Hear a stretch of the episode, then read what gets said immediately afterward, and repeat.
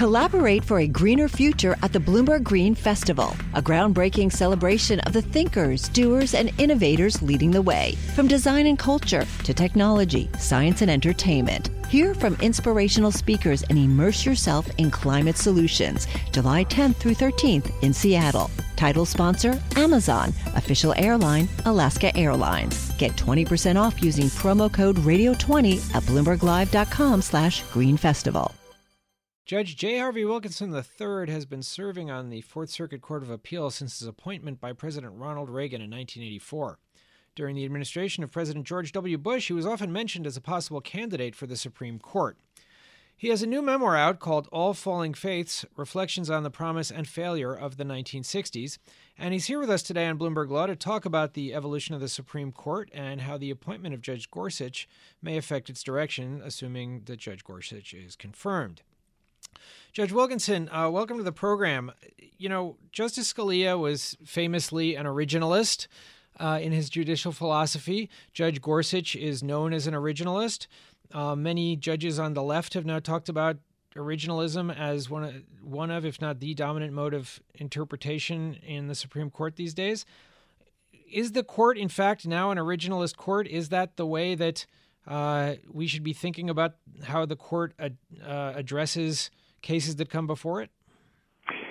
Well, I think there's a great deal of viewpoint, a great, deal of difference in, in among the justices as to how attached they are to originalists. Even some originalists are strong originalists, and others are fairly uh, faint originalists. Um, and Justice Scalia once called himself a faint-hearted originalist, and Justice Thomas is probably a more um, avid originalist. So there's a real spectrum here that we're we're talking about, and um, originalism is not quite the same as liberalism or conservatism. I mean, Scalia is generally regarded as a conservative, but he cast some very liberal votes um, on the issue of flag burning and the right to cross examination and uh, he invalidated, voted to invalidate criminal statutes such as the uh, Armed Career Criminal Act.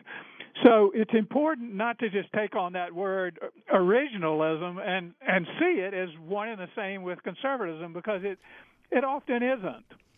Judge Wilkinson, sometimes justices, when they are on the bench for a while, don't fulfill the expectations of the presidents who appointed them. Tell us a little bit about what happens. Well, uh, the every president might be in for some disappointments and surprises, and that's that's good because the judiciary doesn't take a, a, a, a justice doesn't take an oath to support the president of the United States. A justice takes an oath to to follow the law and to support the Constitution of the United States. So the fact that presidents may be disappointed doesn't bother me at all. Uh, the history is just full of presidential disappointments, and uh, you have Eisenhower was disappointed with Warren and Brennan, and Nixon was disappointed with Blackmun, and maybe George H. W. Bush was somewhat surprised by uh, David Souter, and so the surprises that lie in store, and that's particularly true because justices are living longer, like all of us, and they're serving much longer, uh, twice as long now as their tenures during the the 19th century. And we have no idea what the present justices are going to be saying or thinking in 2030 or 2040. And we don't have any idea what issues they're going to be confronted with. I mean, I had no idea when I became came on the Court of Appeals that I'd be dealing with uh, terrorism issues in the wake of 9/11, or some of these very difficult and challenging questions dealing with the um, uh, AIDS virus, and so you can't you can't anticipate how science and technology is going to change the face of the court's docket. So. Uh, I would say any president when they make an appointment, they got to understand they're going to be in for some disappointments and they're going to be in for some surprises.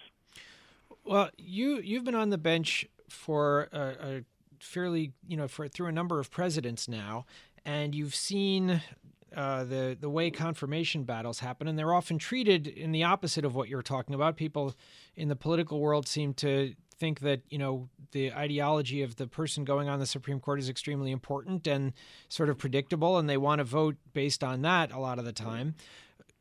You had a judge in Merrick Garland who didn't even get up for a vote. Now you have the Democrats saying that they may put up a fight on Judge Gorsuch.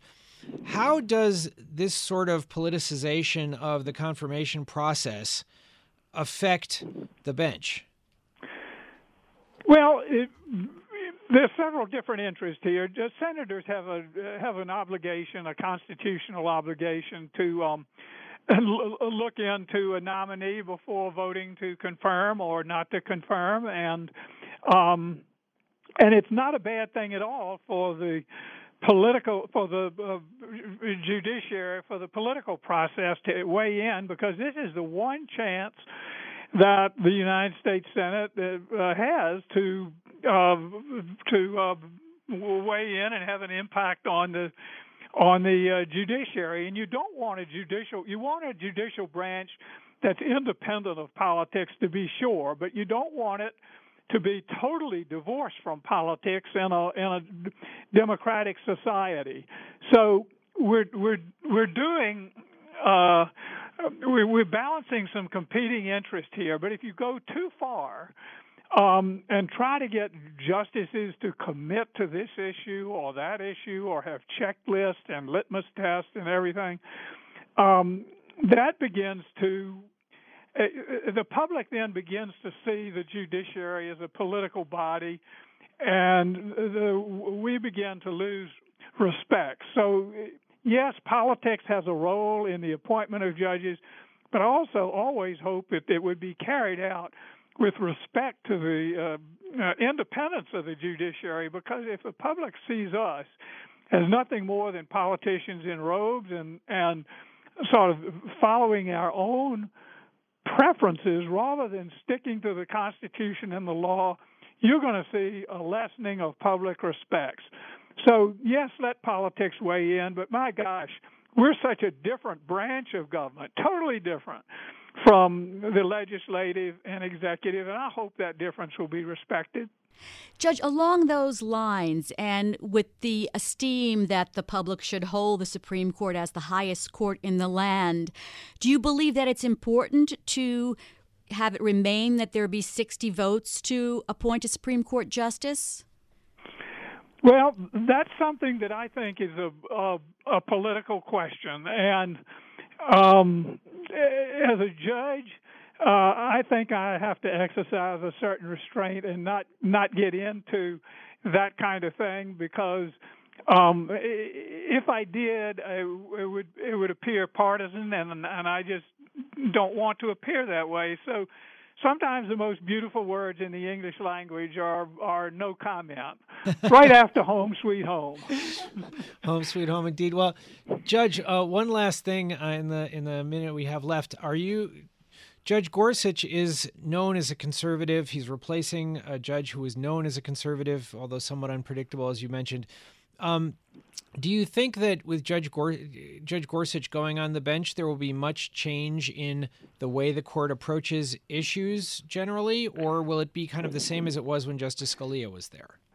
See, nobody really knows because there's there's there's such a difference in judging on the Court of Appeals and judging judging on the Supreme Court, where you have the weight of ultimate responsibility and you have these huge mega issues, and we don't confront those in, at my level on the on the uh, Court of Appeals. It's it's much more filling in gaps.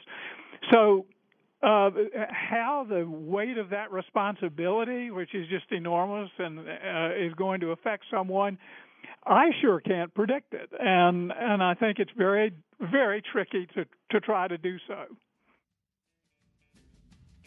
Coming up, we'll be we'll be talking about the uh, about uh, Judge Gorsuch with a partner of his, a, a, lawyer who worked as his boss at one point.